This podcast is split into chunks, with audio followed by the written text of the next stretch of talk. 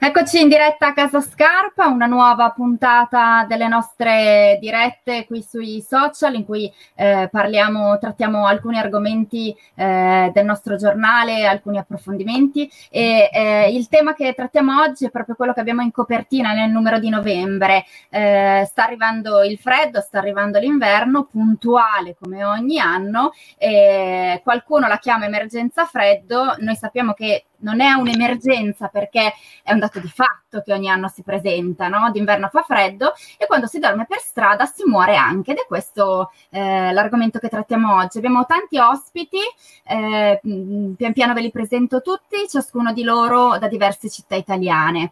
Eh, di cosa parliamo? Ogni anno durante l'inverno le città aprono dormitori, aprono centri di accoglienza per ospitare eh, le persone senza dimora nelle notti più fredde dell'anno. A differenza dei progetti che durano tutto l'anno, insomma, in cui mm, si cerca di prendere in carico le persone ehm, con tutte le loro difficoltà e aiutarle a 360 gradi, i dormitori dei piani freddo spesso sono grandi strutture che ospitano tante persone in contemporanea, a volte sono provvisorie o temporanee. Eh, l'obiettivo però numero uno è proprio quello di dare spazio al maggior numero di persone eh, chiaro che è meno peggio. Il problema è che quest'anno ospitare in un qualunque luogo il maggior numero di persone non è più il meno peggio. Eh, e quindi cerchiamo di capire con i nostri ospiti come si stanno organizzando le città italiane, chi più, chi meno, per affrontare questo nuovo inverno. E, ehm, allora, parto da uno dei nostri ospiti, ospiti in casa, eh, in questo caso, parto da Francesco Chiavarini. A te Francesco eh, chiedo, ehm, faccio una domanda un po' più panoramica, ehm, nel senso che eh, tu su questo numero di scarpe hai intervistato Caterina Cortese della FIOPS, della Federazione Italiana che riunisce gli organismi che si occupano di senza dimora. E loro a settembre hanno svolto un'indagine sulla situazione, quindi chiedo a te di raccontarci come siamo messi, cosa serve secondo la FIOPS per affrontare questo inverno sicuramente particolare. Ciao Marta, ciao a tutti. Beh, eh, per rispondere alla tua domanda, insomma, siamo messi male, molto male per la verità, eh, e purtroppo lo sapevamo.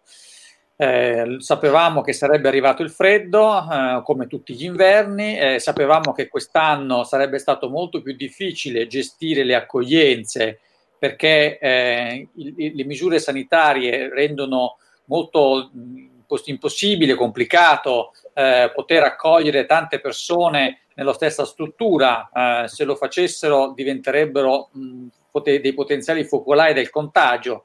Eh, e quindi non lo possono fare, però appunto eravamo avvertiti di questo, eh, avevamo avuto mesi per prepararci eh, e purtroppo eh, non abbiamo colto l'occasione, così come non abbiamo colto l'occasione per fare molte altre cose, però appunto non l'abbiamo fatto nemmeno sui senza tetto.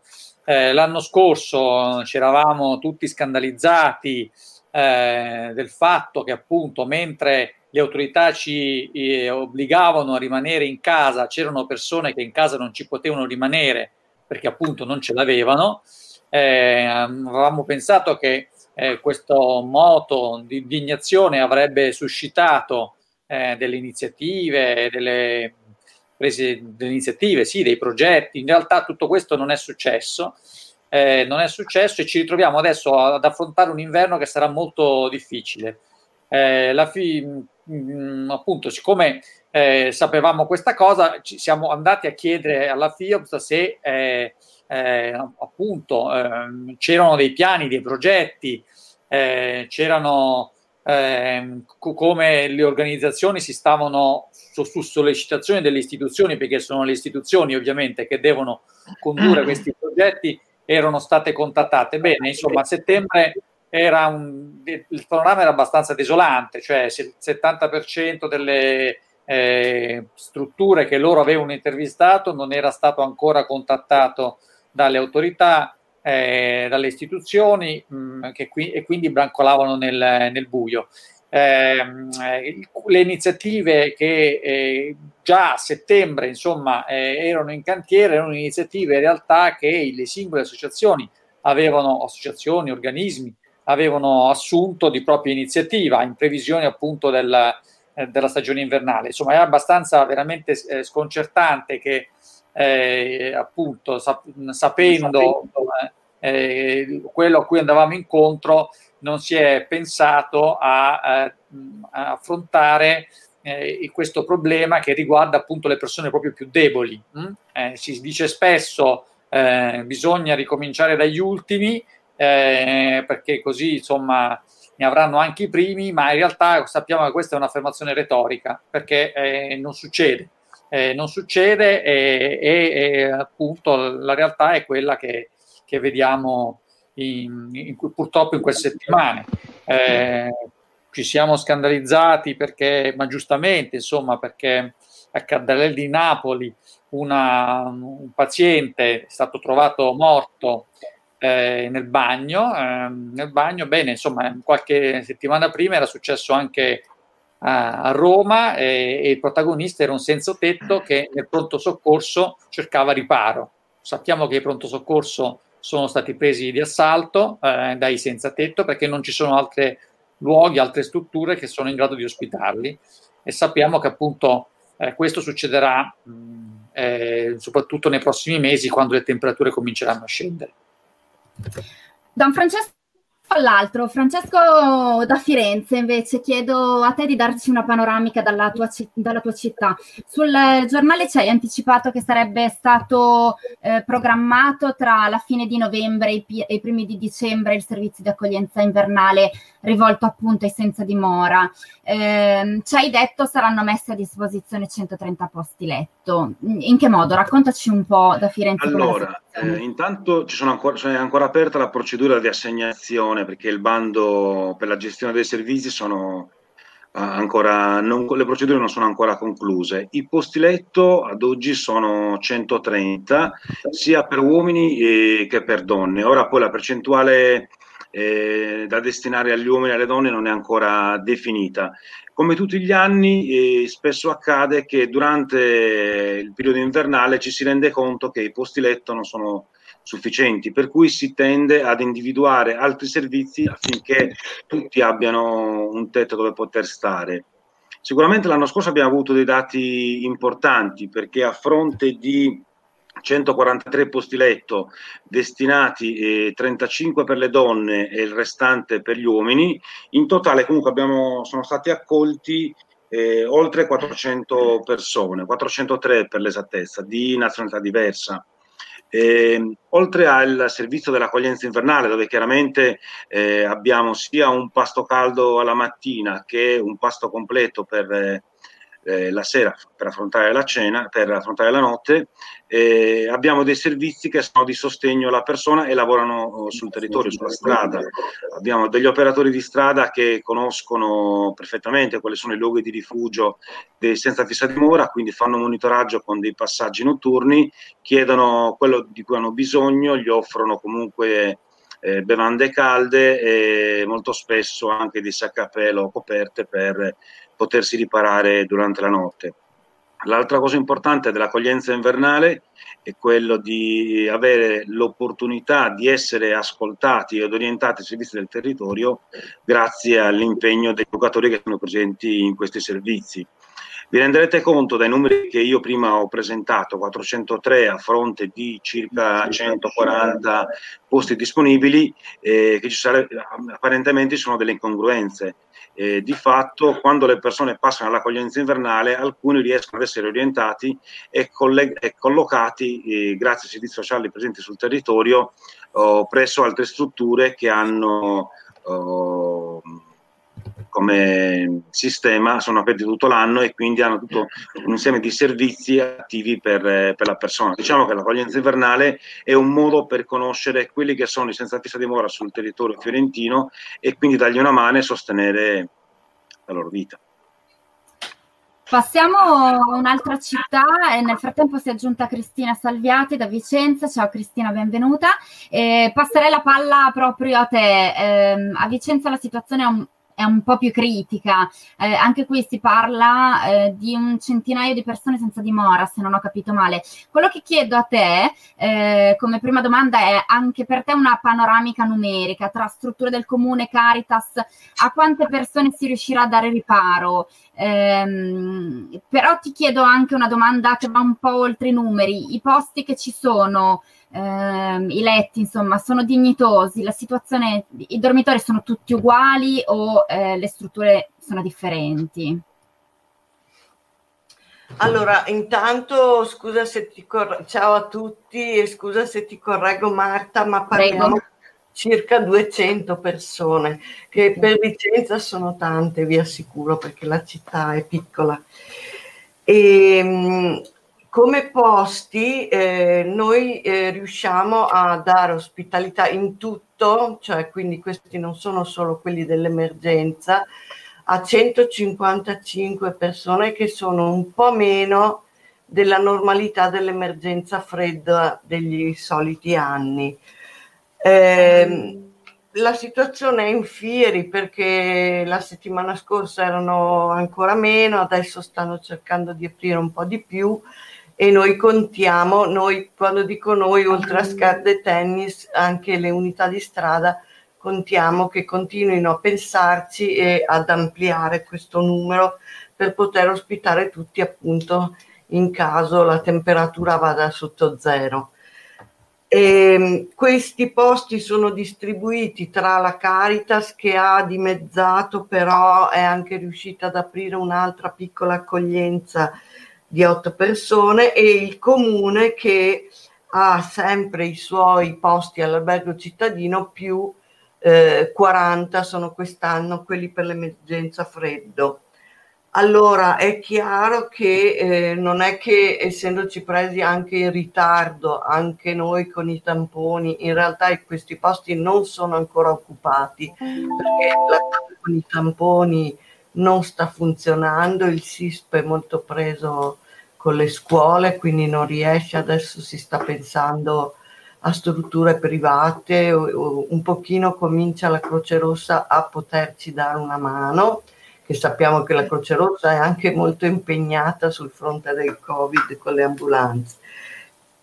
E, ehm, sono cinque le unità di strada a Vicenza e sulla qualità dei posti eh,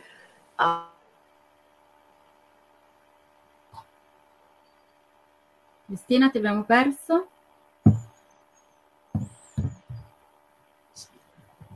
L'abbiamo persa? recuperiamo magari, recuperiamo dopo eh, Cristina e eh, procediamo magari sulla prossima città. Eh, volevo chiedere mh, mm, a Carlo, che è il, è il, nostro ospite da Roma. Ah, io... Eh, Cristina? Eh, Carlo, eh, io ho letto che a Roma una stima dice che i senza tetto superano le 7.000 unità, i posti letto nelle strutture eh, d'inverno già negli inverni scorsi arrivavano al massimo un migliaio, quindi già in condizioni di non Covid ehm, un clochard su otto a Roma non aveva posto dove andare. Ehm, intanto ti presento, tu oggi sei la nostra voce da Roma, a Roma non abbiamo scarde tennis, ma abbiamo invitato Carlo che è responsabile dell'accoglienza per la comunità di Sant'Egidio a Roma. E a te chiediamo di eh, raccontarci un'esperienza che è sicuramente molto particolare, perché voi avete diverse accoglienze, ma nessun grande dormitorio. Eh, la più speciale è quella che in questi giorni, in questo periodo, compie un anno, che è Palazzo Migliori. Qui avete scelto già mh, durante la fine dello scorso inverno, quindi quando già iniziava l'emergenza Covid, di non aumentare i posti. Una scelta sicuramente dovuta alla sicurezza sanitaria, ma eh, mi hai già raccontato nell'altra chiacchierata che abbiamo fatto qualche settimana fa eh, che è dovuta anche al fatto di voler creare una casa protetta. Ci racconti eh, intanto il perché di questa scelta, ma soprattutto perché ha un posto così speciale, Palazzo Migliori, che cos'è? Sì, Palazzo Migliori, innanzitutto buongiorno a tutti.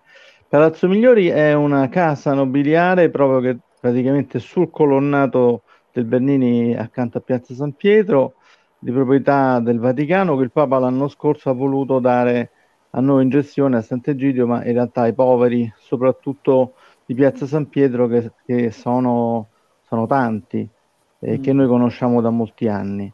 È una casa particolare in quanto di per sé è, è nat, diciamo, costruita alla fine del Settecento, ancora a tutti gli effetti è un palazzo, un palazzo a tutti gli effetti, voleva, diciamo, molti volevano farlo diventare un, un albergo, il Papa ha detto che doveva essere l'hotel dei poveri. E, le stanze sono delle vere e proprie stanze come fossero di albergo, quindi relativamente piccole. Noi abbiamo, eh, come dire, per noi è un privilegio poter dare non delle eh, mega stanze in cui ci fossero più persone, ma ci sono stanze singole da due, da tre, fino da quattro, sono due da quattro. Eh, questo ci consente di avere ambienti molto familiari, eh, ma adesso tanto più con l'emergenza Covid chiaramente è stato ottimo avere non, non troppi assembramenti in stanza perché era il tutto assai pericoloso diciamo per quanto riguarda il contagio. E, ehm, a Roma la situazione è assai complessa. Eh, abbiamo già avuto nel, 20 giorni fa tre persone morte per la strada, non di Covid, perché questo lo voglio dire, almeno la situazione è questa, eh, per strada si muore indirettamente di Covid, cioè si trattava di persone probabilmente con problemi eh, influenzali o respiratori, ma in questo momento, come sappiamo tutti, andare in ospedale è quasi impossibile, tanto più se sei povero. E quindi c'è una mancanza di fondo, eh, diciamo anche di strutture, perché chiaramente eh, attualmente è difficilissimo trovare un, un posto in dormitorio, tanto più ora. Noi abbiamo chiesto in realtà alle istituzioni di aprire eh, degli hotel per le quarantene, perché questo è l'altro grande problema, come è stato dimostrato col dormitorio della Caritas, dove ci sono stati diversi casi positivi e con un problema enorme perché non si sapeva dove poter mandare queste persone. Quindi eh, mi sembra che sia urgente diciamo, che aprano questi alberghi, anzitutto per le quarantene. Tra l'altro, Carlo, quando avevo parlato con te nell'altra chiacchierata che abbiamo fatto per il giornale, avevo parlato anche con eh, la Caritas di Roma ed era proprio il periodo in cui iniziavano ad avere i primi casi eh, di positivi all'interno e ricordo che anche loro mi avevano detto non sappiamo dirti eh, come sarà perché in questo momento sembra che la situazione sia chi è dentro e dentro che fuori fuori perché con questi contagi, con queste non, non abbiamo, stiamo chiedendo al comune eh, dei Covid hotel, non li abbiamo e, e qui la situazione è, è, era ancora ottobre in un certo senso e, e la situazione già si preannunciava quasi ingestibile. Ehm, a Torino, ehm, allora Carlo ci diceva che eh, sono già morte delle persone per la strada eh, a Roma, anche a Torino eh, avete già avuto delle notti in cui la temperatura è scesa di parecchio. Eh, quando abbiamo iniziato la nostra inchiesta, però, nulla era ancora deciso, nonostante queste notti già fredde, nulla era deciso sui piani freddo. Eh, all'epoca dicevi nulla di strano perché not- nor- normalmente vengono approvati a novembre, eh, però sicuramente l'annata è particolare. Quindi quello che ti chiedo adesso è: ci siamo? Abbiamo un piano? C'è, c'è un piano? un piano è stato annunciato e stato presentato giovedì scorso da, in videoconferenza dall'assessore e da alcuni tecnici del comune. Eh, devo dirti che ancora adesso ho difficoltà a capire e, beh, perfettamente i numeri. Mezz'ora fa ho ricevuto una mail richiesta a un tecnico del, del servizio di ultima difficoltà del, del, comune proprio per capire un po' eh, il dettaglio dei numeri, perché complessivamente il dato che è stato annunciato sono 800 posti ehm, e cioè circa 200 in più della, dell'accoglienza, forse 250 in più dell'accoglienza che avviene per tutto l'anno, quindi diciamo che la parte invernale si aggiungono 250 posti, ehm, sostanzialmente una settantina, ottantina in più dello scorso anno, quando non si era ancora in, in presenza. Per cui diciamo che il dato positivo, se così fossero i numeri, eh, faccio un cenno anche sul, sul dettaglio. Eh, se così fossero i numeri, il dato positivo è che più o meno si sono mantenuti i posti dell'anno scorso, ma con qualcosa in più, eh, tutto ciò garantendo il distanziamento, no? quindi si poteva prevedere che i numeri dei posti sarebbero diminuiti. mentre invece pare che siano rimasti più o meno leggermente un numero maggiore rispetto all'anno. Una cosa sicuramente positiva, da, partiamo dalle cose positive, una cosa positiva è che eh, su tutte le strutture viene garantito l'H24, eh, cosa che era stata richiesta nei mesi del lockdown eh, fortemente da tutte le organizzazioni, le associazioni cittadine e, e, non si era riusciti se non poi nell'ultima fase del lockdown a garantire, invece si è partito così, per cui ci sono solo i primi momenti di, di disinfestazione, insomma di, di, di, manutenzione delle strutture, per il resto. È, ed è anche stato, almeno è stato annunciato il fatto che viene interrotta la rotazione, c'era il solito discorso del, della precarietà dei posti nei dormitori, no? per cui ogni notte venivano assegnati, a parte una, una, una quota che veniva assegnata mensilmente, un'altra veniva assegnata di giorno in giorno, quindi c'era tutto questo movimento di persone che dovevano andare da una struttura all'altra, lo sapevano magari alle 10 e mezza di sera, perché dovevano attraversare la città per andare al dormitorio che gli era stato assegnato. Questa cosa dovrebbe essere, perlomeno a, secondo quanto annunciato, sospesa, per cui i periodi di permanenza all'interno del dormitorio dovrebbero essere più lunghi. Dopodiché eh, i posti nei dormitori comunali a, a, così, calcolo veramente metrico perché poi non, il dettaglio non c'è, per ora, almeno io non ce l'ho, eh, rimangono questi 250 circa, no? per cui eh, gli 800 mh, posti annunciati c'è dentro di tutto, sembrano un po' gli aerei di Mussolini, eh, ci sono i progetti individuali, ci sono tutti i posti messi a disposizione dal terzo settore, è vero che da tre anni il Comune di Torino si è impegnato in una non più sul piano invernale, ma sul piano inclusione, quindi un lavoro diretto con il terzo settore, il volontariato, normale, reale, cittadino. Dopodiché mi pare di capire che il grosso è in mano al volontariato del terzo settore, perché se 250 sono i posti nei dormitori comunali e 800 sono i posti di istruzione. Ehm, la, ecco, la, si aggiunge il fatto che rispetto all'anno scorso una struttura di accoglienza temporanea che da anni veniva allestita nel Parco della Pellerina ed era stata accusata di essere un luogo, era la bassissima soglia ed era un luogo eh, in cui nemmeno le persone in strada volevano andare, ecco, perché veramente c'era quel, mh, mm, a, a, livello diciamo, di servizi, a livello igienico, eh, insomma era solo, ehm, c'erano solo negatività. Eh, da due anni stato, era stato spostato questo, questo campo diciamo, temporaneo d'emergenza invernale in Piazza d'Armi, che è una, un'altra zona della città, ed era in teoria leggermente più controllato e, mh, e con, eh, dal punto di vista igienico, sanitario, c'era stato un miglioramento, ehm, che però poi durante il lockdown, durante la, la, la pandemia, eh, durante la prima ondata, era stato ingestibile, la Croce Rossa, è gestito la Croce Rossa.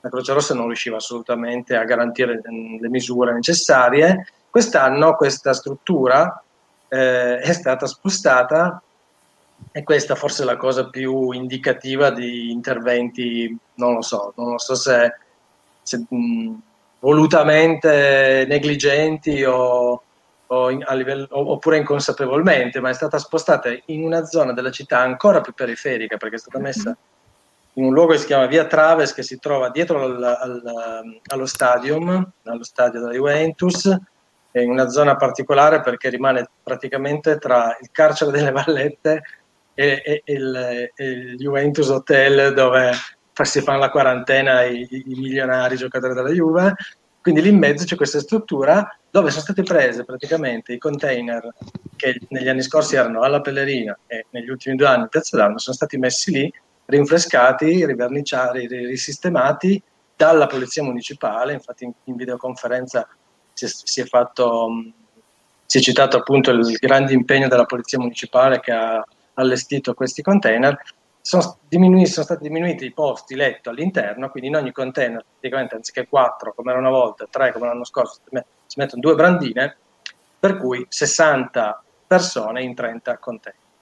Eh, in posto veramente improbabile, lontanissimo da, da, tutte le zone frequentate dal centro delle persone senza dimora, Eh, finora, dico, eh, questa è una cosa veramente di, degli ultimi giorni, l'unico che si è pronunciato finora è stato il vescovo Nosiglia, che ha detto sulla stampa, tra l'altro in un'intervista, si è detto scandalizzato per questa decisione, che nei container eh, si, non si mettono neanche gli animali, figurarsi le persone, che lui aveva chiesto alla sindaca di, nel, dall'anno scorso di evitare questa ennesima volta la soluzione container, invece è stata riproposta togliendo una brandina e quindi mantenendo una sorta di distanziamento. Quindi, boh, il bilancio ti dico, vediamo come va, vediamo come va nelle prossime settimane. Il piano è vero che è stato presentato, mh, ci hanno messo tanto perché sembrava che dovessero prendere chissà quale provvedimento, è stato partorito un topolino, mi pare. Topolino, sì, classico topolino. Insomma, parecchia maretta anche a Torino, eh, un po' come, come Vicenza su cui eh, torniamo dopo con Cristina che mi sembra che abbia recuperato. Invece eh, vado a Milano un attimo con Francesco Chiavarini ehm, perché a lui volevo, mh, mm, volevo, chiedere un po' la situazione di Milano, nel senso che... Ehm, a Milano si stima che siano più di 3.000 le persone senza casa, un numero che è sicuramente aumentato secondo la Caritas dopo il primo lockdown. Francesco, perché? Eh. Sì, beh, allora, eh, senz'altro quest- quest'inverno avremo più persone per strada, eh, perché eh, da un lato eh, ci sono persone che durante il lockdown hanno perso l'alloggio. Si tratta ovviamente di alloggi precari, no? spesso sono eh, stanze in appartamenti condivisi, spesso da stranieri che pagano al proprio connazionale il posto letto. Ecco, queste persone eh, già a, eh, a, maggio, giugno, insomma, eh, facevano riferimento, chiedevano eh, un aiuto alla Caritas perché eh, non erano più in grado di eh, pagare l'affitto, il, il, il, il subaffitto per la verità. Eh, e quindi queste persone eh, che sono state in parte aiutate a pagarlo, ma in parte appunto non, non è stato possibile e quindi sono finite per strada. Eh, ma eh, oltre a queste appunto si aggiungono quelle che invece eh, sono state eh, ehm, eh, espulse, sono uscite eh, dal sistema di accoglienza. Il sistema di accoglienza che eh, mi sentite? Io vedo l'immagine ferma. Sì, ti sentiamo però. Va bene, allora vado avanti. Eh, il, ehm, dicevo, persone che, che, erano uscite dal sistema di accoglienza perché il sistema di accoglienza ha dovuto ridimensionarsi eh, proprio per garantire il distanziamento sociale e questo ridimensionamento in realtà anche con il piano freddo non è stato ripristinato, cioè voglio dire non avremo eh, lo stesso numero di accoglienza che avevamo in passato. Qualcuno dice che il piano freddo negli anni passati era un piano sovradimensionato, in realtà molte persone alla fine non entravano nelle strutture perché non ci volevano entrare e quindi in realtà quei posti rimanevano vuoti. Il fatto sta che comunque il piano nuovo presentato presenta un numero di posti molto inferiore a quello eh, degli anni passati, appunto, nonostante questa emergenza, ehm, mm, diciamo questa emergenza Covid, sarebbe da dire, cioè non freddo, perché abbiamo detto che eh, il freddo non è un'emergenza. Ecco, eh, nonostante l'emergenza Covid, in realtà eh, dove appunto eh, probabilmente si sarebbe dovuta mm, eh, diciamo studiare un, delle soluzioni innovative eh, per garantire alle persone che non hanno una casa di poter avere un tetto sopra la testa in questo inverno, anche per una ragione di tutela della salute pubblica, no? perché le persone in giro ovviamente sono vettore eh, a loro malgrado di, di contagio. Eh, ecco, questa cosa invece non è, non è, in realtà non è stata fatta, eh, abbiamo un piano eh, freddo molto sottodimensionato, eh, e quindi eh, per strada a Milano eh, eh troveremo questo inverno più persone. Eh, quello che riescono a fare, eh, tant'è le soluzioni che sono state trovate sono tutte soluzioni che cercano di dare un, rappezzare questa, questa situazione. La Ronda della Carità, un'associazione benemerita in città, eh, distribuisce in, questi, in, queste notti eh, i, sacchi a pelo, mh, mm, perché sa che le persone dormiranno per strada. Eh, il eh, progetto Arca, che è un'altra associazione che collabora con, con il comune, un'emanazione del comune, in realtà eh, appunto eh, porta in strada il cibi, cibi caldi, eh, eh, proprio perché sa che appunto nelle mense eh, nelle mense, non tutte le persone che prima potevano avere accesso avranno accesso quest'anno. Quindi eh, in realtà si è eh, rinunciato a eh, si è rinunciato a immaginare qualcosa di più ambizioso mh, mm, e poteva invece essere l'occasione questo per farlo, cioè di eh, realizzare un piano di accoglienza effettivamente diffuso sul territorio, eh, individuare nuove strutture più piccole come la Caritas chiede da sempre, no? eh, che consentirebbero di gestire molto meglio, non soltanto durante l'inverno, ma in realtà durante tutto l'anno l'accoglienza degli homeless. Eh, e, e, questa poteva essere questa l'occasione per farlo, spinti anche da questa eh, emergenza eh, sanitaria e purtroppo insomma questa è stata un'occasione persa. Eh, eh, Papa dice che non c'è, non c'è nulla di peggiore di una pandemia eh, che lo sprecare la pandemia, ecco insomma abbiamo sprecato un'occasione.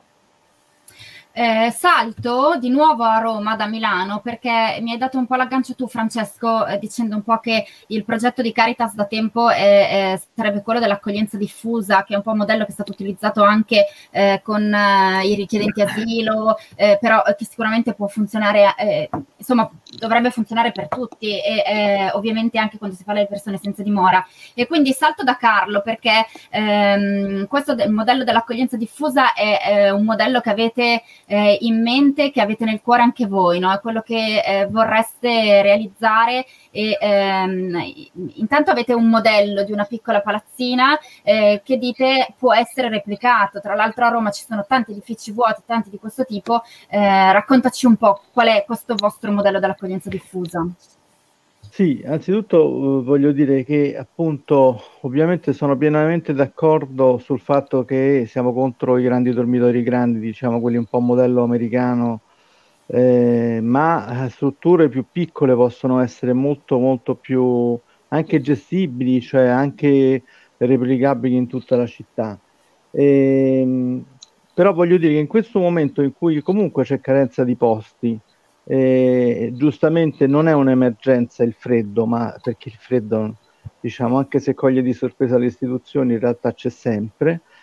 Alla fine eh, penso che noi saremo costretti a chiedere a tutti eh, di mettere in campo, come abbiamo fatto l'anno scorso, ma quest'anno ancora di più, di aprire piccoli posti. Eh, l'altro anno siamo riusciti addirittura eh, sedi di partito, due, davano due o tre posti letto, o anche quest'anno ancora di più sarà possibile eh, per esempio dentro alberghi e bed and breakfast che a Roma ovviamente sono assolutamente vuoti. Quindi se il come o altri prendessero accordi con gli albergatori per eh, prezzi di favore potremmo riuscire ad ospitare parecchia gente. Ma anche le parrocchie devo dire perché in fondo a Roma ci sono 360 parrocchie basterebbe che ogni parrocchia mettesse a disposizione due o tre posti letto e questo sarebbe già un numero elevato diciamo di posti. Questo chiaramente a partire dalle persone più fragili. Questo chiaramente eh, riguarda questo periodo diciamo invernale, però in realtà giustamente andrebbe pensato un progetto un po' più serio eh, durante, tutto, durante tutto l'anno, perché in realtà qua emergenza eh, è sempre. Apriremo a breve, come l'anno scorso, una chiesa che è San Callisto, che l'altro anno ospitava 40 persone, quest'anno penso una quindicina, per problemi ovviamente legati alla eh, sicurezza. E, ehm, però questo mh, per dire che in realtà eh, penso che la collaborazione di tutti è necessaria appunto per, per pensare anche delle soluzioni, anche a livello più territoriale, eh, Roma è, si è andata trasformando, i poveri ormai non sono più solo al centro e, ed è bene che ogni comunità, diciamo ogni municipio si faccia carico anche di persone che stanno per strada. Eh, spesso eh, il problema di senza dimora, come tutti sappiamo, è trattato come un problema di ordine pubblico, in realtà il problema è umano, nel senso che bisogna ricordarsi anzitutto diciamo, che eh, che si tratta di persone che eh, non si divertono a stare per strada, ma che soffrono e che vanno aiutate da tutti noi. Quindi il discorso della piccola struttura eh, sicuramente. Un'altra esperienza che voglio citare oltre a Palazzo Migliori è quella della Villetta della Misericordia, che ormai è aperta da quattro anni, all'interno del Policlinico Gemelli. Perché è importante? Perché in fondo spesso eh, alle persone per la strada vengono, diciamo, vengono additate come coloro che vanno a riempire i pronti soccorso quando fa freddo e questo era un po' il problema che aveva anche Policlinico Gemelli e quando eh, a un certo punto si sono accorti che avevano diverse strutture all'interno del Policlinico vuote. Quindi ci hanno chiamato, ci hanno offerto eh, questa piccola palazzina che adesso ospita 20 persone e da lì poi è partito un progetto molto interessante perché ha voluto dire prendersi carico anche da parte dell'ospedale eh, in una maniera nuova eh, delle persone con problemi eh, di dipendenza, alcol, ludopatia, eccetera. E cosa che per noi fino a quel momento era sempre molto molto è stato difficile soprattutto aiutare le persone, gli alcolisti per la strada.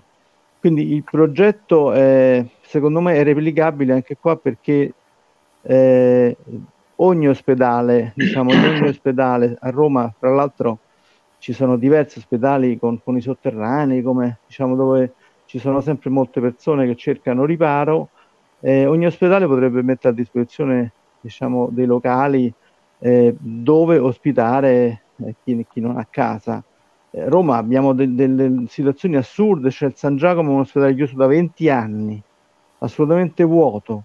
Eh, abbiamo il Forlanini che è un ospedale, mega ospedale ormai vuoto da anni. Io spero, voglio dire che prima o poi, non dico che dov- dovranno darci il Forlanini per ospitare eh, solo poveri perché sono diverse palazzine, ma insomma almeno eh, trovare dei posti, questo sarebbe assolutamente giusto, questo diciamo grida come dire giustizia il fatto che abbiamo dei posti vuoti e che invece potremmo darli a chi ne ha bisogno, penso. Carlo, grazie per la testimonianza. Torno a Vicenza e eh, Cristina ti do eh, l'imbeccata con questo commento di Maurizio eh, che dice manderanno a lavare i portici per sloggiarli, come fanno e cita un'esperienza a Milano. In realtà da voi a Vicenza sta succedendo una cosa simile con una frequenza piuttosto uh, alta, mi viene da dire. Sì, eh, ancora ieri sera l'unità di strada della Caritas eh, è passata nel cuore della città dove c'è il Teatro Olimpico e il Museo Chiericati e hanno trovato le persone bagnate di, di, di notte perché era passata eh, l'azienda del comune a lavare le strade. Tra l'altro quello lì è anche un portico rialzato, quindi a noi ci fa pensare, non, abbia, non, non l'hanno visto in diretta, ma che sia stato proprio un dispetto, perché l'atmosfera è proprio questa a Vicenza e prende dentro tutti i discorsi sia di Carlo che di Francesco, che e non ripeto perché eh, sono la stessa cosa. Da un lato, ehm, considerare queste persone come degrado invece di pensare che quello che si degrada soprattutto il nostro cuore, la nostra eh, sensibilità civica, altro che eh, le persone insomma, che invece sono lì a soffrire, continuare a dirci che non vogliono venire nelle strutture quando invece fra Covid e confusione delle emergenze, puoi entrare, non puoi entrare, puoi fare la doccia, puoi mangiare non stanno più venendo e ci chiedono, chiedono alle unità di strada eh, cosa diavolo vanno a fare eh, in giro a meno che non gli si porti da mangiare sul posto e, e, oppure il vestiario e le coperte sul posto che allora è chiaro cosa si va a fare. Ma a, alla semplice relazione per cercare di agganciare queste persone non ci stanno più perché sono persone, non sono cose, non sono sacchi, non sono grumi di polvere da lavare con, con le lance. E devo dire che chi si sta battendo eh, a Vicenza sono proprio le unità di strada che sono una del comune eh, per un progetto mm, comunale e altre quattro di volontari tra cui quella della Caritas che continuamente sottopongono eh, queste situazioni a chi eh, fa finta di non vedere, nel senso che non è che non si stia facendo, si sta cercando di provvedere ai posti, però anche ieri sera le persone erano ancora tutte per strada. Eh, si è, sono fatti entrare pochissimi, sono affamati perché non frequentano più neanche le mens- mense e questo ci dà del, la misura di quanto a non eh, considerarli, a non trattarli bene, si, si, si generi ancora maggiore maggior, emarginazione, esclusione. È come se stessero facendo uno sciopero perfino della fame, non lo è perché non è dichiarato, però eh, gli passa perfino la voglia di mangiare, salvo poi trovarli affamatissimi la sera per strada e accontentarsi di biscotti e tè caldo se non c'è altro. E anche noi, anche noi mi metto in mezzo perché faccio parte anch'io delle unità di strada, ma eh, anche le unità di strada stanno battendosi per l'emergenza diffusa. Era stato fatto un appello a marzo, all'inizio del lockdown, perché si aprissero da subito delle piccole strutture, anche poche, anche una, due, per fare degli esperimenti eccetera, e, ma non, so, non sono state ascoltate. C'è un esperimento a Vicenza molto interessante che è quello della, dell'associazione Papa Giovanni, che l'anno scorso aveva aperto una piccola accoglienza in una canonica, appunto, canonica dismessa, parrocchia, eh, andavano, era mh, mm, fuori mano, quindi andavano alla sera in stazione con un pulmino a prendere le persone per poi riportarle alla mattina in modo che potessero usufruire dei servizi della città e nel momento del lockdown questa struttura che allora ospitava 14 persone tra uomini e donne eh, si è proposta come struttura chiusa. E quindi una famiglia di 8-10 perché allora non riuscivano più a essere in 14 che eh, sono stati ospitati per tutto il lockdown non in questi stanzoni, non in queste strutture gigantesche, non siamo ancora al numero di tre o quattro persone, uno o due che sarebbe ancora meglio, però come esperimento per la città secondo noi poteva andare bene per essere ascoltato e seguito. Vorrei chiudere eh, con eh, le ultime due persone a cui manca la seconda domanda, insomma il secondo giro. Eh, a, Torino eh, a Torino Enrico e Francesco a Firenze. Ehm, vorrei chiedervi se avete una sorta di buona prassi o di qualcosa che invece funziona, che volete raccontare. Francesco in particolare mi sembra che eh, sia stata pensata un'accoglienza un, un po' più attenta per le donne. Ci puoi raccontare qualcosa di questo? Sì, questo sì. Intanto sono rimasto molto colpito dalla situazione descritta da Cristina, la situazione che si vive a Vicenza. E devo dire che quello che vedo su Firenze eh, è molto diverso. Intanto abbiamo un'amministrazione molto sensibile. Eh, qualche anno fa l'assessore al welfare eh, del Comune di Firenze chiedeva eh, di ricevere dei contatti, delle segnalazioni dirette nel caso in cui i cittadini ehm, vedessero delle persone che avevano momenti di difficoltà. E questo è successo anche l'anno scorso oh, a me direttamente perché sanno insomma per quale fondazione lavoro, eh, che una, una, signora tramite Facebook mi ha contattato chiedendomi, se potevo dare aiuto ad una persona che stazionava sotto casa sua, insomma e effettivamente si è dimostrato anche in quella situazione che una, a Firenze esiste una macchina uh, che funziona, tant'è che nonostante fosse circa mezzanotte ho contattato il responsabile degli operatori di strada che sono intervenuti per capire qual era l'emergenza segnalataci. Ehm, quindi insomma mi pare ci sia molta attenzione, sicuramente non si riesce a dare a tutti una risposta veloce, però sicuramente ci si prova, c'è molta attenzione in questo. Ci sono anche delle realtà di eh, piccole realtà di, di, quartiere che sostengono persone che vivono in strada, quindi in qualche maniera c'è un'adozione da parte di, del quartiere di soggetti più fragili. Eh, la questione più particolare rispetto a Firenze, o meglio una questione emergenziale, è quella delle donne.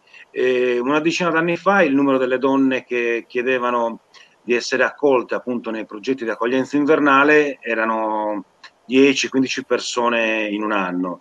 I dati dell'anno scorso invece ci portano a 60 persone che sono rivolte ai servizi di accoglienza, 19 eh, sono italiane e poi gli altri sono straniere, comunitarie e non. Sicuramente un dato allarmante è quello delle italiane che ha perso i riferimenti, quindi non ha una, una condizione alloggiativa stabile. E pensare che queste persone, eh, queste donne stivano in strada eh, fa molto preoccupare perché comunque eh, dalla, dall'ascolto che viene fatto dagli educatori presenti nei servizi quello che emerge è che spesso vi è una fragilità psichica, psicologica, quindi persone che necessitano di eh, un maggiore sostegno per quanto riguarda poi i servizi sanitari, quindi in particolare la salute mentale. Eh, qualche giorno fa una ragazza che ha lasciato l'accoglienza invernale e la, la, nuova collocazione che gli era stata trovata dai servizi è stata bersaglio su Facebook tramite una foto dove lei era eh, sdraiata per terra, probabilmente non stava molto bene, è diventato un po' l'obiettivo di burlarsi di una persona che comunque è fragile, insomma.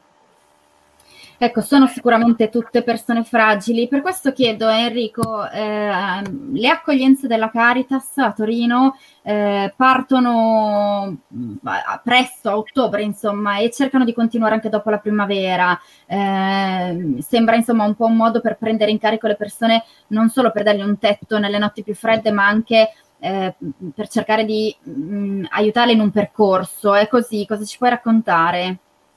Ma sì, guarda, a Torino le buone prassi non mancano, ma questo storicamente, no? È la città dei santi sociali, quindi mh, dal Cottolengo al Sermig, alla Carita stessa, tutte le organizzazioni di volontariato, ci sono innumerevoli buone pratiche. Mi pare di capire rispetto alle altre città, una buona prassi intanto è che non si fa più il lavaggio strade perché hanno tagliato i fondi ormai da anni a Torino, quindi perlomeno... No, lato positivo. Vista, da questo punto di vista, questa mi pare una buona prassi.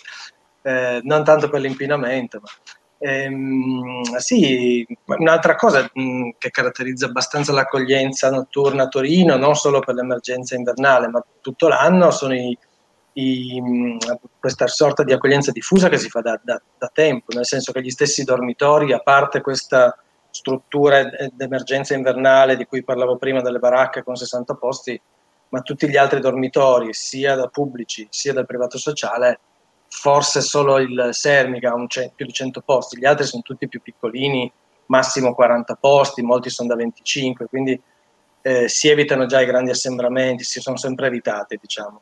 Eh, per cui rispetto a quello che dicevano prima Carlo e Francesco, da questo punto di vista, ehm, in quest'ottica qui Caritas, su mandato del, del, del diocesi, ha cercato di attivare eh, varie, varie mh, possibilità di accoglienza, sempre più diffuse. Per cui mh, c'è un dormitorio con anche qua un, una trentina di posti e per il resto sono tutte piccole accoglienze attivate in vario modo eh, in strutture, mh, alcune addirittura dalle parrocchie, come si diceva prima, da, si poteva fare a Roma e a Torino qualche parrocchia si fa, poche rispondono all'appello, però qualcuna lo fa ma sai cos'è? Soprattutto al di là poi del tipo di accoglienza, eh, cioè del, della durata dell'accoglienza e, e, dei piccoli numeri, c'è una questione, si punta un po' sul livello qualitativo, cioè si cerca di dare una progettualità, intanto non limitarla al periodo invernale, ma proseguirla per tutto l'anno e seguire le persone con l'ascolto in modo che, che siano accompagnate insomma, in progetti di reinserimento, per quanto possibile, poi appunto non è possibile per tutti questo è diciamo, quello che si, si, chiedeva anche all'amministrazione comunale di fare, eh, non arrivare a un'individualizzazione del, dei servizi, però insomma mettere la persona un po' più al centro con le sue esigenze, al di là della, della parte diciamo emergenziale. Ecco, quello che manca un po' mi pare di capire ancora quest'anno dal, dal nuovo piano inclusione presentato è la, la, la carenza di progettualità cioè si continuano a inseguire le emergenze, che sia invernale, che sia il Covid, che sia poi ci sarà quella casa, ci sarà quella degli sfratti, ce ne saranno sempre emergenze, lo sappiamo bene. Manca un piano, diciamo, nel, almeno nel medio periodo, se non nel lungo. Si continua a cercare di rattoppare un po' le situazioni. Questa è la cosa più grave a mio avviso.